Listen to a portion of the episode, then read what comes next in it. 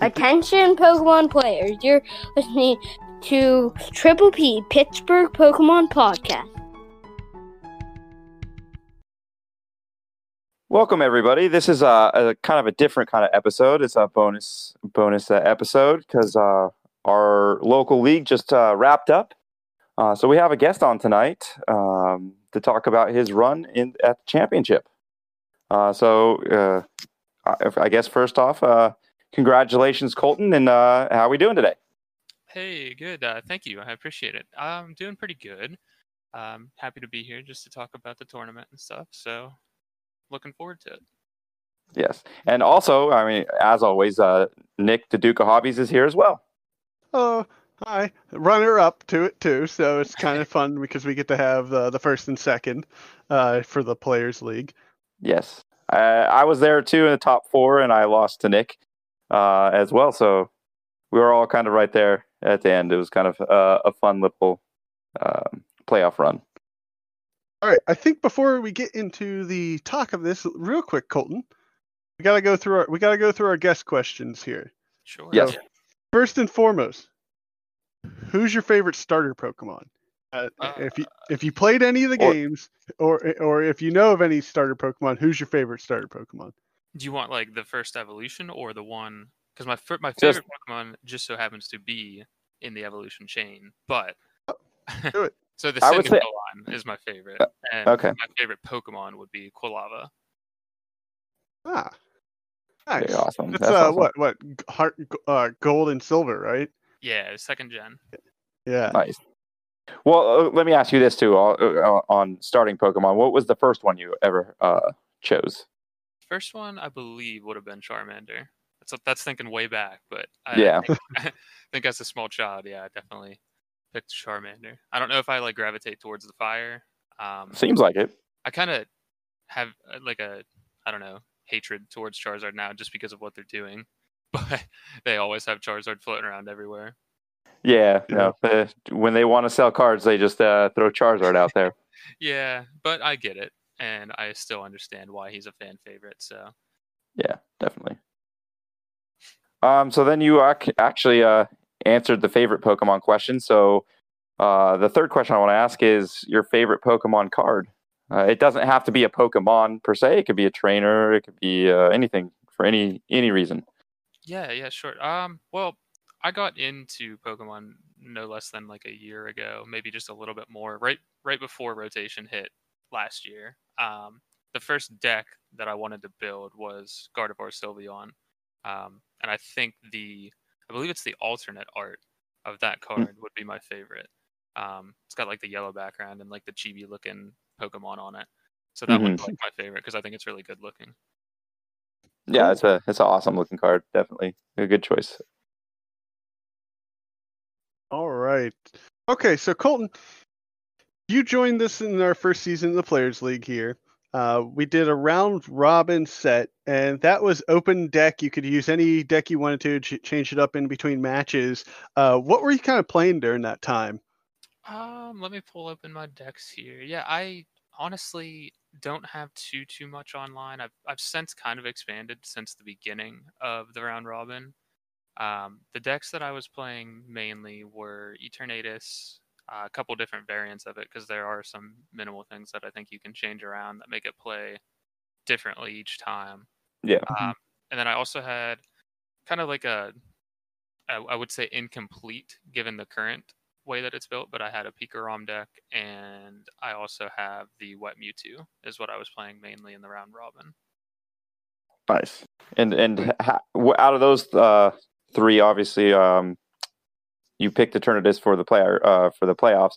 Um, was that based off just your preference for the deck, or was it just based off uh, completion, or or what? Yeah, a little bit of both. I would say. Like I still to this day find myself most comfortable with Eternatus, even though I do want to branch away from that, and I guess that's a different topic in general. But um, I I just think the comfort factor is the most obvious reason why I would choose that deck for myself. Um, I just know how to play it. I think the best mm-hmm. compared to the other ones. And it's easy to make mistakes if you're not familiar with a deck, so I would just go with the one that I know the best. Yeah, that's that's a great point. Uh, you know, a lot of people uh, trying like it, I I did it in the Players Cup. I tried attempting decks that I 100% wasn't behind or knew very well, Mhm. um, and it definitely cost me some matches there. So Yeah. I mean, you got to learn But- somewhere. So like that's that's always a starting point, and it just depends when you want to and how you want to learn, I guess. Yeah. Uh, Before we go into the actual playoffs of our local, um, since Nick brought up Players Cup, I know you you entered it. Did you use a lot of Eternatus during that Players Cup run that you had? Yeah, I think mainly I only used two builds. I don't think I ever put Pikarom into the Players Cup. I think I basically just did Eternatus with a couple different variants, and I did the Wet uh, Mewtwo. Um, Yeah. I only did Wet Mewtwo probably seven or eight of my keys, and I would honestly say the majority, maybe 40 or more, were Eternatus. Yeah. Um, yeah, no, I, I definitely played Eternatus the main way through there. And, and you had a really good run in there too. I remember you saying like you had 15 keys left, ran through it, and still you uh, almost made the cut. Uh, I believe correctly. You didn't make it, but you know, getting close to 80 points still. Yeah, yeah. I ended. I think I ended 81, if I'm remembering correctly. Wow. Oh man, you were really close. Yeah, I don't know. I didn't ever take a look at like the finalized listing and stuff like that. I think I stopped checking whenever I like branched out of the 256. But it it was definitely like I think Chuck had mentioned it too, and he kind of had similar feelings as me. Like it just felt more of like a chore towards the end, and like even with like PTCGO, like it's sometimes incredibly frustrating. Like I think actually, and I don't want to talk about the the games too much beforehand, but I used a professor's research against Nick in the finals, and I got five energy. You know, out of the seven that you draw, and not only is it seven that you draw, but there's only ten in the deck. So like, it's like it, that seems to happen so much online, and so like whenever that happened in the Players Cup, I just you lose a lot of motivation to keep playing because it doesn't seem I definitely can agree uh, on that. I've had a couple moments similar, um, like my mid uh, Players Cup run, where I would do something like that or a Crobat, um, and just draw a bunch of energy, and ultimately I would lose those games, and I kind of went on a downward spiral. And I honestly I had to take like over a week off uh, playing Players Cup just to kind of regroup my mindset from from you know those kind of things. Yeah, exactly. And I mean, I, I- know it's not like I think we all know, you know, deep down that that's just dumb luck, and that that could happen anywhere, no matter how you play it. But hmm I think it's just I don't know what it's called, and I'm sure it's some sort of like logical thing. But like you always focus on the negatives more than you focus on the positives. Like I'll remember drawing five energy on a research more than I'll remember getting the seven perfect cards that I need for that moment, Yeah. just because it's like more impactful. I'm sure it happened at some point down the line. It's the expected thought, like you Yeah. know, when you, you're playing these some of these cards, and especially if you play the deck a lot, you kind of get in this routine. It's like this is what I should be getting, and yeah, over time you will eventually, you know, you normalize out. But yeah, the the extremes are always those ugh moments. Exactly. Definitely. All right, so um, were there any notable matchups in the in, in the the round robin that you in our players league that you were like, you know, what went wrong, or were you were like, wow, that was that was amazing, that was like a good game? Um, so I mean, I believe I had mentioned it somewhere along, you know, the tournament here that I had started off 0 and 4. Um, I think I played Jared my first two, and then I played Jake, I believe, my second two. Mm. Um, and both of those just, the, the, especially the matches against Jared, for some reason, like I have never seen Eternatus dead draw as much as it did against him. And not that he played bad, because he played exactly how he should, but I was stuck like both times. I just drew absolutely dead. There was no Crobats, there was no supporters, there was nothing, and I was just like, "What am I supposed to do in this?" Like it's so. That's just another reason I had uh, alluded to earlier that I'm trying to think of a deck that I want to move away from Eternatus with, just because like there is times that I just dead draw, even though the deck is extremely consistent, and I just don't, you know, enjoy playing it whenever that happens. Um, but yeah, the, the notable points would probably just be, you know, the beginning, and I just was thinking about, you know, not using Eternatus whenever I started to play those ones, and I think I even played maybe Pikarom against Jake in one of mine, or maybe it was Mewtwo. I think it was actually Mewtwo. Um, but even that didn't go well, so I just stuck with what I knew. Yeah.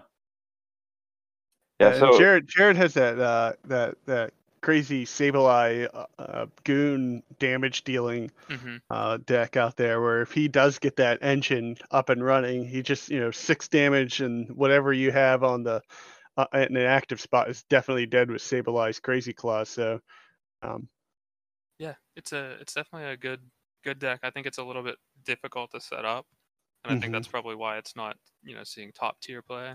But it's definitely like really good, and when it works, it works. yeah, that high end damage output is so appealing. Yeah. Uh, but so for anybody that didn't know, our our round robins, uh, we we had what twelve people, and we we wanted to make the playoffs ex- or you know inclusive as possible. So we we cut to a top eight um, from there. Y- you made the top eight. Let's talk about your run a little bit. Yeah, my first match looks like Chuck. He definitely played uh, the Wet Mewtwo against me, and similarly to if you're playing a mere match of Eternatus, which is what I ran into the rest of the tournament. Um, I think Mewtwo kind of falters the same way in that if you roll heads with Crushing Hammer, there's really no, you know, coming back. Essentially, I, I know that they have the Starmie GX, and I don't know what exactly the first attack is to get the energy back on the Mewtwo, but it's just Mhm. like as soon as you start pinging energy off of the Mewtwo that they're trying to attack with, there's no way to accelerate it unless you're attacking with that attack with Starmie. So it's too slow against a deck like Eternatus to, especially Eternatus running Crushing Hammers, to come back because uh, if you don't have Big Charm, you're getting one shot. Um, Mhm. It's relatively common, I would say, to be able to, you know, ping enough damage onto like a Snom or something like that to get that out of the way.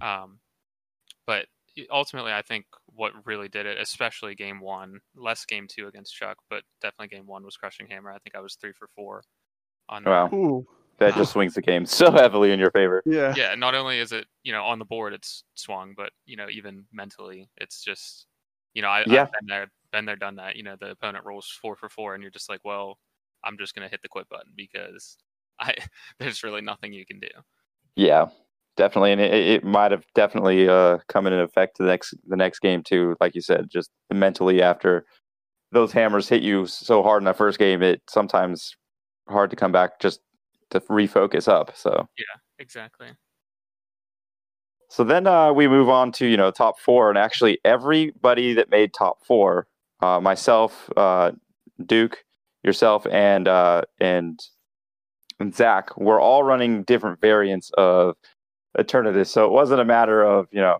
if Eternatus was going to win; it was just a matter of who was pilot piloting uh, Eternatus to to victory. hmm i agree yeah So yeah, your next matchup was against Zach, I believe. So Yeah, the next matchup. So this, I was playing probably two weeks prior. I was playing the Turbo Patch variant, or a I should say a Turbo Patch variant of Eternatus, and in my head, I'm like, this is great because, and I'll say it probably multiple times throughout this. I as as although I used for Crushing Hammer, and although that's in a lot of decks right now, it's probably one of my least favorite cards, and I just think it's a necessary evil right now. So I was Mhm. trying to build an Eternatus deck because I know Eternatus struggles so much against Crushing Hammer. I was trying to find a way to not have to worry about that in the format. So I'm like, okay, tur- Turbo Patch is an obvious answer. You know, if you, you know, play the, you know, role of statistics and stuff like that, you'll be getting back just as many energy as you're losing, and you should be good to go. The only problem is if you're losing those energy off of the VMAX, you can't get it back on there, and that's Yeah. where you needed to go. so after you know playing I played that at one of our in-person, you know, leagues that we had on a Thursday, and I did well. I, I did well with that one. I actually think I won that one. But the more I realized, you know, how circumstantial Turbo Patch actually was, the more I realized that Crushing Hammer does the same thing, just better. It's more of an aggressive, you know, Yeah. damaging card than Turbo Patch is. Um, so anyway, long story short, that you know, Zach was playing the Turbo Patch build, I was playing the Crushing Hammer build, and I just think, you know, that's purely why that I ended up winning that one. And I, and those matches were both extremely close. They came down to like a last hit scenario. you know, bosses up something, and and that's that's the way it was won. Um, but I just think Right. that's what gave me the edge. Yeah, because that that's why I know even though Turbo Patch, you know, on in theory it's like, wow, this is really great. Take that discard, put it onto a Pokemon, you know, that that energy. But the problem with it again is if it's if you have two Eternus V Maxes out on the board, which is kind of what they're you know Eternus wants to have, uh, one in the bench, one in ready to you know one attacking. uh, You can't even use Turbo Patch for it. You have to like leave one of your Eternus V's just steady sitting there for the turbo patch. So that And- that's yeah, that's kind of the rough aspect, and I think you know making the right call, going the aggressive attacking way with the crushing hammer made a lot of sense. hmm Yeah. Another way you could kind of work around that would be having the, the energy switch, but then again, your consistency of just drawing Pokemon uh, will lack. So I don't know if you want to uh, commit, you know, four turbo patches on top of having some energy switches in there. It just doesn't seem quite right. Yeah, it would probably feel a little, you know, clunky, a little less consistent. The Yeah. one appeal to Turbo Patch that I was thinking through my head because whenever I try to, I don't really, I'm not very good at building my own decks, and that's something that I do want to get better at. I usually just, you know, take a template from somebody else who knows much Yeah. more than I do, and make my own adjustments to it that I see fit. So Yeah. and then whenever I do that, I try to think of what's strong in the meta, and this is going back to Players Cup. I was consistently losing to um, Lucario Melmetal and Zacian, mm-hmm. and I think that's a very hard matchup inherently for Eternatus. But what I was trying to do with the turbo patches at one point was be mm-hmm. able to sneak up on them with a Sableye. It was it was mm-hmm. less attaching to an Eternatus than it was being able to slap down a Sableye and get an attack off the same turn.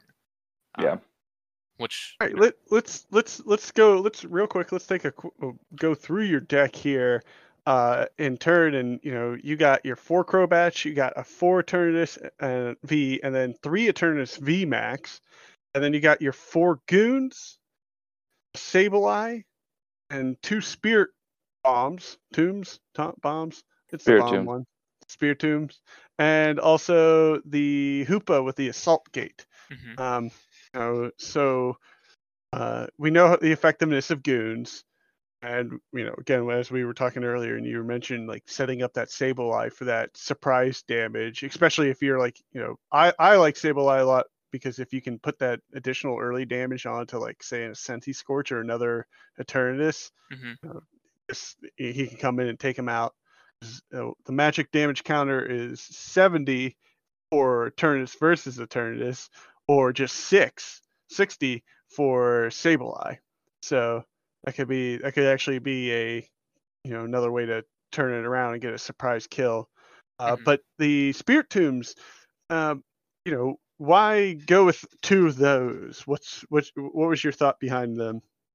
So the main reason that I have Spiritomb, and of course I always could be missing something, but um, he's really the only one who can do any sort of you know respectable or any sort of useful damage to a Zamazenta um, after the Lucario Metal, Metal GXs with the full, I think it's full metal wall or something like that, and hmm after metal goggles. Um, so they're obviously just taking 60 less at that point. Um, honestly, I don't think Hoopa has enough output to you know do anything scary. But Spiritomb, if you have one stacked up the whole way, he's hitting for 160. Um, so to me, that's a lot better because you can you know if you have two stacked up at the same time, you can nearly take out a Zamazenta. Um, if you you know do enough damage with one attack and then start stacking up a Sableye, you can take it out. Um, that was my that was my thought process in having that. And sometimes it can just take out, you know, a, if you have it down turn one, you do the um, building spite, and then turn two, you need to take out like a Zigzagoon or something like that. You just switch it up there so you don't have to take the damage with your Eternatus. Um, hmm so that is because usually you don't want to be the first one to get hit in a mirror matchup if we're talking specifically like that.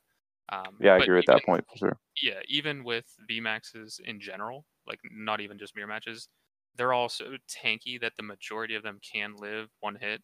So you never want to be the first one to get hit. So it's nice to send up like a small Spiritomb, especially if I'm fortunate enough to have the black market out there, where it's really no you know risk at all. Um, you're just doing free damage at that point. Yeah, for sure. That's a good point. That black market. It's funny. I I don't have access to it, Mhm. and we can even talk about this with with our matchup. Um, it's it's funny because I know if if I'm going to be facing Eterns, I figure they have it, so I don't need to play it. exactly. So yeah. I don't run it in my deck at all. and and you know, again, like yeah, that's kind of a risk on if I'm not facing in the mirror match, uh, but or other dark Pokemon. But you know, again, um, you know, it, it's it's such a defensive card stadium out there uh to have for this deck, and it's so mean because you know they can maybe snipe damage or take out one of your Turnises or Crobats, and they're just one. And then, like you said, your Spiritombs just being no, no, no prize cards at all for there. That's you know, uh, you know, such a strong way to shut down decks sometimes. Yeah, all all the, stars have to align for it to work. But Mhm. yeah, th- that's the mainly the main idea to answer your original question for Spiritomb was to have the most utility out of damage against the ADP or the Lucario Melmetal or the Zamazenta in particular, because I don't think I have much else in terms of answers for that. That makes a lot of sense, though. Now, why? Uh, you know, I always ask this with when it comes to the Hoopa question. Why Hoopa with Assault Gate versus Hoopa with the evil uh, domination? Yeah, I so Hoopa is probably number one contender for being removed from you know this build. So I don't really have too much of a justification for it in in terms of like one versus the other. Um, I would just say it's simply because it's more consistent damage. Um, you know, you're not always going to have your opponent's field loaded, uh, much less loaded with Pokemon with abilities, um, and it's always hitting for 90. So the utility of the chip damage in nearly every other match. So I can send up Hoopa against maybe a Scorch VMAX and hit that 91st just to get the next KO with a full bench and an Eternatus VMAX. Um, Yeah. and, and I only use Scorch in particular because their builds, unless you're playing like an ability build, which is less common in my opinion, tend to limit their bench extremely. So the Hoopa with the Assault Gate 90 damage is just more utility overall. But, you know, the other evil, I'm not sure what the attack's actually called, but that one for the ability damage, I can see why it's useful, especially in mirror matches like this. Yeah, I, I think what I used it two times against you. Yeah. Yeah. I mean, we can get to our match now if you Yeah, want yeah, might as well. I mean, um, Yeah. we've gone through the other stuff already. To. Let me I actually mean, pull up my deck. yeah, uh, but yeah, I mean, definitely, you've definitely used it, you know, very effectively both times against me. Um, and I think we had even made that comment while we were talking while we were playing. It's just that that one seems to work super well, you know, in this particular instance. Right. I mean, well, it, like, it- like, uh, yeah, because of the bench. If you have a ton of Crobats or the Goons or the Spear Tombs too, like all that, and, and Eternatus VMAX in the bench, it counts towards it. So I, I, it's always like that surprise little damage for it. I run both. I do. I have one of each in there, just because. it- Like you said, like if you're facing the Centiskorch, well, they don't typically have a lot of ability Pokemon out there, so that one's worthless. And then I'll I'll put this one out there instead, and maybe try to do that surprise um, additional t- uh, 90 damage to help set up for the next turn kill, get knockout. Yeah, no, and then I don't know if you you know want to get into our match in particular. Um, you know, it was definitely a good series. Uh, two one was the end result, and I think the first one went to you, and then the second two went to me. Yeah. Right. First Yep, one, yeah. yeah, first one. I think it was more of like a, a speed thing. I think you had the upper hand in terms of like an advantage in the beginning, and I just wasn't able to come back from that. I think basically I had some dead hands. I, I seem to recall there's like a power play and a Sableye, you know, a scoop up net in my hand, but nothing to get me more cards at any point. So it kind of goes back to what I had said happened in Jared early in round robin that like sometimes you just don't get what you need, and that's just not only the way you play Eternatus, but it's just kind of like the fact of Pokemon. Sometimes you just kind of have to skip Mhm. and move on. Yeah. Yeah, uh, yeah. I, I, I think what I, I got one, one out there, one in the bench. Uh, I had one energy ready to go. I did a Crobat, and I had like filled up my bench exactly how I needed it to be. Yep. And I was sitting there with like maybe I think a Pokemon communication or I, I, I, something. I just remember I was like, no matter what happens, I'm gonna have two turns this next turn, even if he Marnies me. And uh, like that didn't even happen either. Oh, I think I even played the power plant to to thin my Crobat hand. You were like, oh, now I can't play it. Yep. Um, yeah, that, that, Yep. that probably makes Yeah. sense too because I definitely remember having that in you know in my dead hand. So like, it it makes sense that yours was on the field too. Yeah, I definitely remember you guys talking about that because I was watching the game and uh, you're you're like, oh man, I can't throw that power plant to to thin my deck uh, or my hand a little bit. Yeah, yeah, and it's definitely true. I mean, the more similar a build is, or the more stadiums that you run, like, I mean, we all know to use Crobat to its fullest potential, you want to get rid of as much as much as Right. possible, while carefully, you know, making sure you don't need it later. But yeah, um, it it definitely can hinder somebody. Uh, That you know, one card can make all the difference. So if you can't lay down that stadium to get it out of your hand, then yeah. So let's talk a little bit about uh, game two. That was, uh, I think, kind of where it was. Uh, the meat of the uh, the matchup was at. Yeah, I would agree with that. I think that was probably the closest one. Um, being that you know, game one was definitely a runaway in terms of Nick's favor, and then I'd say game three wasn't as much of a runaway, but it was a little skewed towards my favor. Yeah, So, I yeah. think uh, game three, Nick was kind of uh, kind of dr- dead drawing as well. Maybe not as bad as you, but I think you were just off to the races and you just couldn't quite keep up. Yeah, Right. It, it, it was it was I I got to go first, and uh, I you know I know we're j- skipping game two, but like yeah, I remember. We'll go back to kind- it. yeah, I, c- I couldn't go go fast enough, and I believe on your first turn you had what uh, maybe two occurrences down, and then of course Mhm. you got to do the energy acceleration, the power acceleration, and so it was just like okay, whatever happens next turn, one of these guys are going to be you know ready to go. yeah, And I- Um, if I if memory serves me correct, I think you either didn't get uh, energy attached your first turn, Nick, or yeah, I Colton, didn't. or Colton and uh, flipped the heads on on crushing hammer or something to that effect. yeah. I think he did both. I think yeah, I think for sure the crushing hammer would have came through, and that's that's another comment that I wanted to make in that in in running for crushing hammer and an Eternatus build in the mirror match, you almost don't mind going second. Um, Yeah. Just because you have the energy acceleration in terms of what is it, the power accelerator or something like that? Yeah, power accelerator, and then you can get two on your first turn and take theirs away, so it's almost like their first turn didn't even happen. Um, yeah, so it, it's definitely, I, I would still say more beneficial to go first, but you don't fear going second as much. yeah. It's it's not such a, a a disadvantage going second. It's almost like you really don't care. Yeah, I agree. Yeah. Right, especially if you're sitting with a couple crushing hammers in your hand and you're like, well, I really want to play this Crobat. Well, might as well play it. Oh, it missed. Good. I get to play the second one. Heh, perfect. It hit. And then you get to play the Crobat and maybe even draw some more. So, Yeah. So yeah, and then Definitely. even more, you know, particular in game two is that basically I think ultimately I ended up with three uh, VMAXs on the field, and I was kind of Mhm. just doing the you know dance around thing where you try to you know obviously not have your most damaged one in the active. I was Mhm. fortunate enough to have you know two of them set up, and I think one of them you know was damaged with no energy. I think I was able to kind of like deter my attachments to that one because he got damaged early.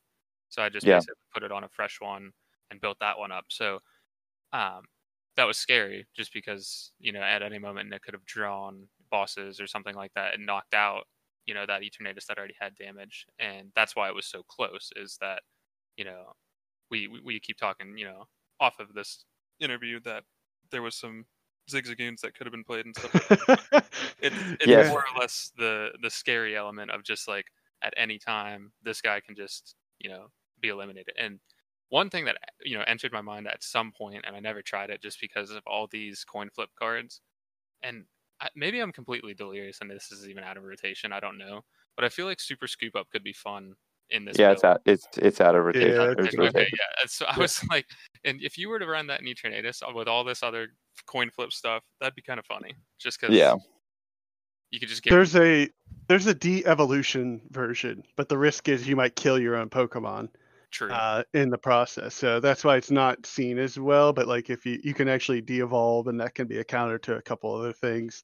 yeah, Um, uh, or it allows you to retreat with Dark City uh, and get out of there.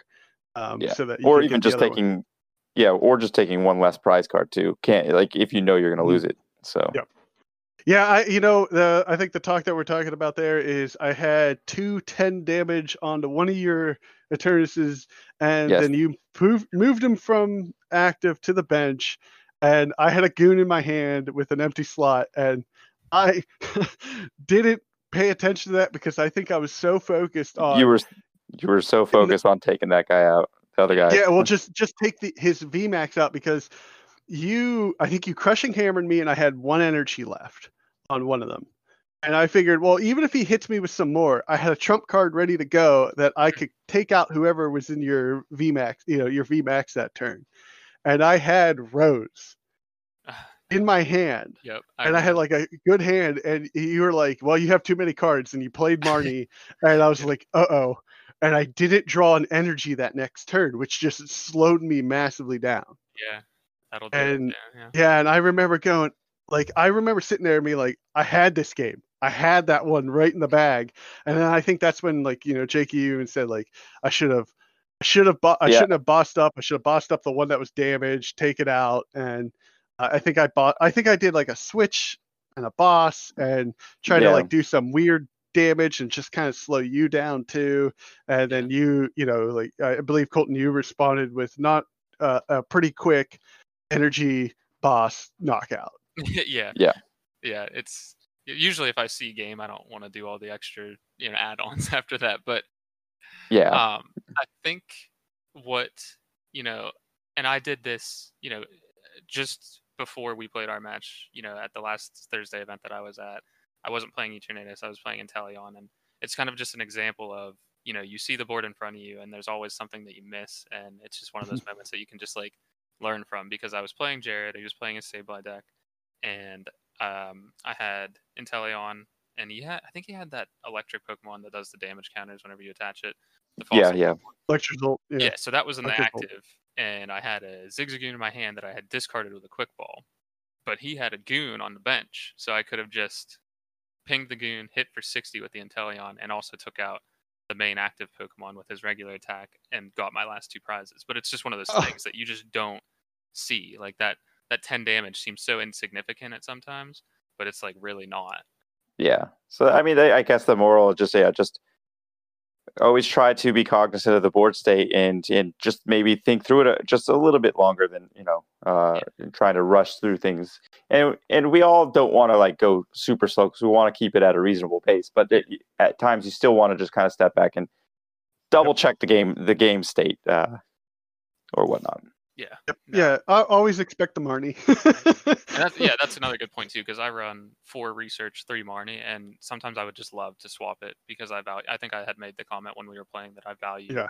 disruption so much in this meta that I almost value it more than those extra two cards from the research. So That's a fair point. yeah, it consistency wise, I see why that's not the right answer, but you know, it also ruins the consistency of the opponent's build. So it, Yeah. it could go both ways. Definitely. yeah, no, I, I mean, it, it was it was a good game. I, I enjoyed I enjoyed all those games. Like you know, that's why it was it was fun playing them. And even though you know, I yeah, I came in second, but like. I had I actually had fun playing that matchup. You know, i- i- I'm not sure if you've ever been in that case where you're like playing a game, you're like, wow, that was that was not exciting. But like, you know, I enjoyed that game, and I'm glad we got it recorded too, because we talk about the, you know, we were talking hinting at this a little bit ago. It's always good to be able to kind of reevaluate like those bigger games Mhm. while you're trying to play and learn the game, because this is this is one of the better opportunities to learn. Like, you know, like you hit me with the Marnie, I should have I should have taken a breath, I should have slowed down myself a, for a second, looked at that board all over again, you know, Mhm. double Yeah. check everything. And who knows what that could have been? It could have been a win, or it could have just the the outcome could have been the same. It could have just been a little different. It doesn't really matter. You know, we won't know, but Yeah. it's always good to just kind of ah, you know, reevaluate that. Um, and I think Jake, you do this in person a lot too. Say the match is over, and I think you try to like play the next hand as if it didn't end and see what you would have done if the board Yeah. stayed stayed the same. And I think that's always a good idea too. Like I, I know we can't do that when we're on online play, but you know, in real life, those are one of those things. If you're not recording, um, always talk to your opponent and stuff. And so that's why I enjoyed talking to you right afterwards and be like, oh, you got me with that. And you know, that, that that's why I was glad you jumped on. We could actually talk through those and and glad you're here too. Cause I, I was I really like your Eternatus build. And I really I get the understanding behind it. Yeah. Uh, I think the next question, and I hope the listeners understand, um, and we'll post this deck in the show notes too. I'll have that ready. Uh, you know, what it would is this the deck that you would continue using if you're gonna if if you had to continue using Tur- Eternatus, uh, or are you considering some other variations of it at this time, or have you already built the variations? Um, I do have the poison variant, and, I was going to say it's a good point to start talking about it because I don't want to ignore Jake's side of the bracket either, because he was playing, you know, that variant. He was playing the poison Yeah. variant. Um, I think that one's super fun, and I think it's more um, likely to win in certain matchups. I, I keep talking about the Lucario Melmetal one, and I think it's definitely more likely to win that one. It does. It has more of an impact than Spiritomb would have. Um, it also is more likely to get one-hit KOs against the big uh, VMAX Pokemon that we're always talking about. Like even in the mirror matchups, like you're more likely to get the 270 damage with your attack, and then you're you're gonna have the 50 stack of poison against any you know traditional VMAX with 320, or you know if you're fortunate enough to have three Toxic Toxicroak out there, you can get the one-hit KO on a you know Eternatus. Um, and I Yeah. think I think that's a very very good build. I just think it lacks consistency a little bit. Um, there's a lot of moving parts in the form of getting all of those evolution Pokemon out. There's not Mhm. really enough room for you know a copious amount of Pokemon communication or evolution incense and stuff like that, in my opinion. Um, so it's kind of Right, you- difficult to have it consistent. You definitely lose your energy denial.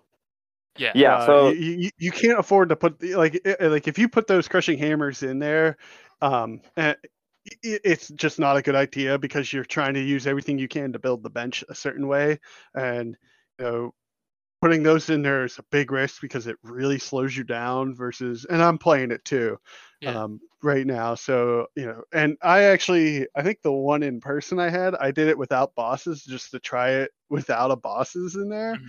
And you I- still need bosses. yeah, you just need bosses in the game right now. Yeah. Uh, but I mean, that's why you, you get to remove your scoop up nets. Don't need them at all. And you know, you, you actually like I I'll run evolution incense and not really. I think I ran. I think in my current poison version, I have only two quick balls.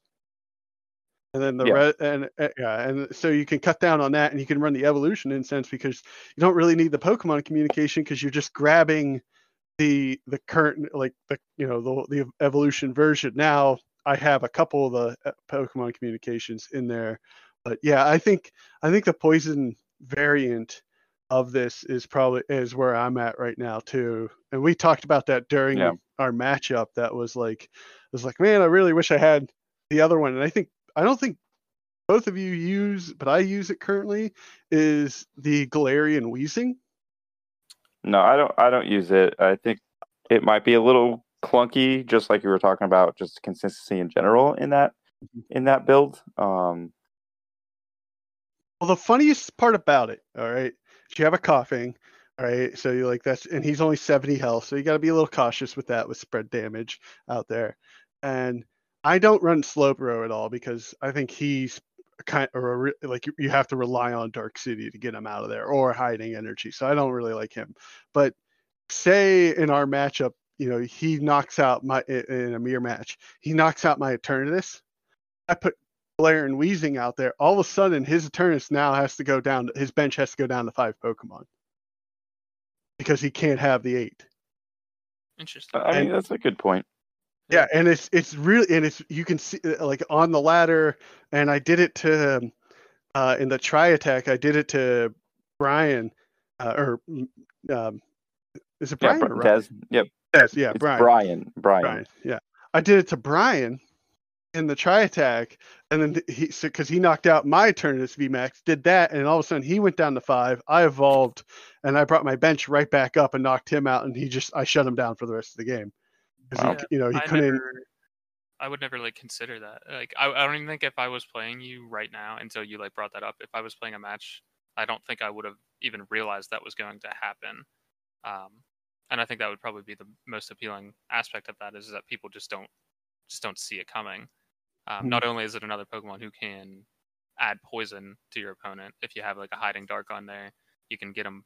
Well, I guess that that's not the order that that would work in, but if you need like a desperate poison at that time, you can use his attack to put it on there.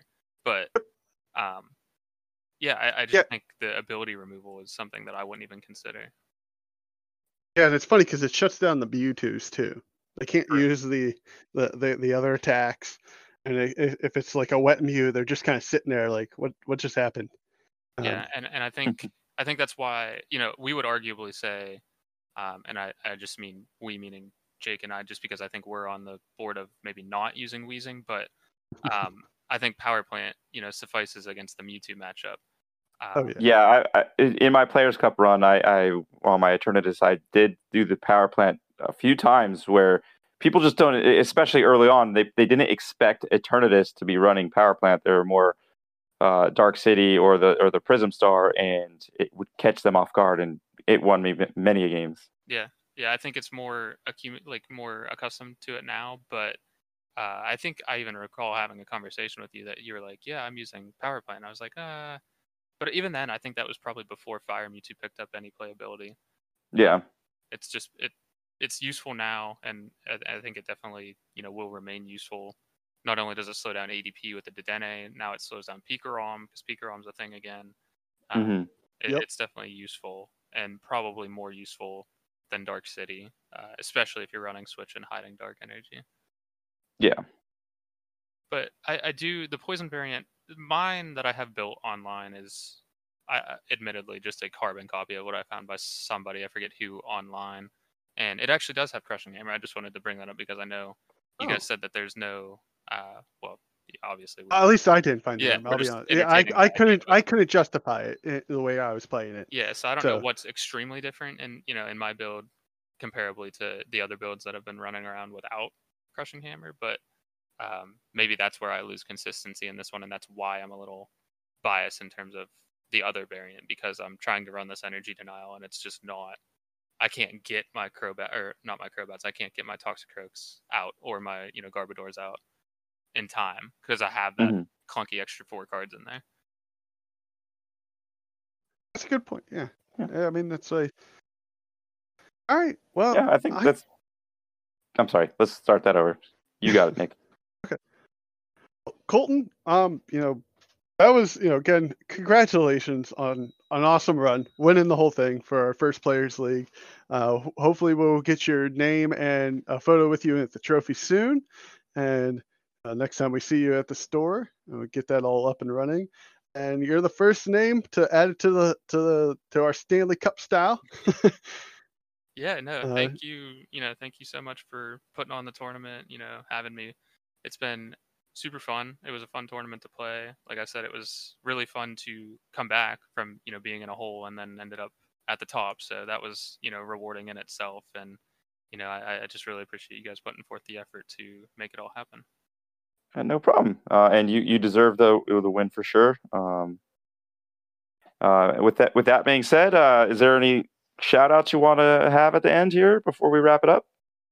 Uh, no, nobody in particular, but I mean everybody at the store, everybody who I've been playing and stuff. It's been really nice to have another, you know, community. I, I'm, I was at Heroes, you know, a little bit before this all started, before you know the pandemic started, and it was a smaller group of people, and it seems like you know everybody's done their part in helping evolve that community, and it's been, you know, I, I always look forward to coming and seeing everybody there. So just a shout out to you know everybody that plays. Definitely. Well said.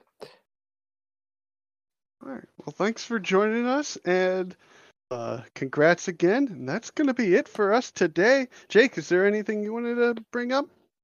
Um, not just stay tuned for the for the next season. Um, I'm look forward to that one as well. It'll be kind of similar, I think, uh, with the round robins going into a top cut and um, going from there. Yeah, actually, uh, our head professor Zach is taking over, setting everything up for it, which is great. And we're going to be doing a more formalized variation, and then also he has some really fun ideas in the works too for in between, and I'm pretty excited about those ones. Yeah. As am I. Well, okay. Well, thanks again for listening, and congratulations again for uh, to Colton. Um, and we'll see you on the next one. Thanks, guys. Thank you again for listening to Triple P. The best way to support us is to leave a review on Apple Podcasts or wherever you get podcasts. You can leave us a comment or question on Twitter at PittPokePod or on the Triple P Facebook page. We also stream box openings online and live play at twitch.tv slash Duke of Hobbies. There you can earn TCGO codes and more. If you have made or know any Pokemon artists, send us a message and we will feature an artist each episode. Gotta catch 'em all!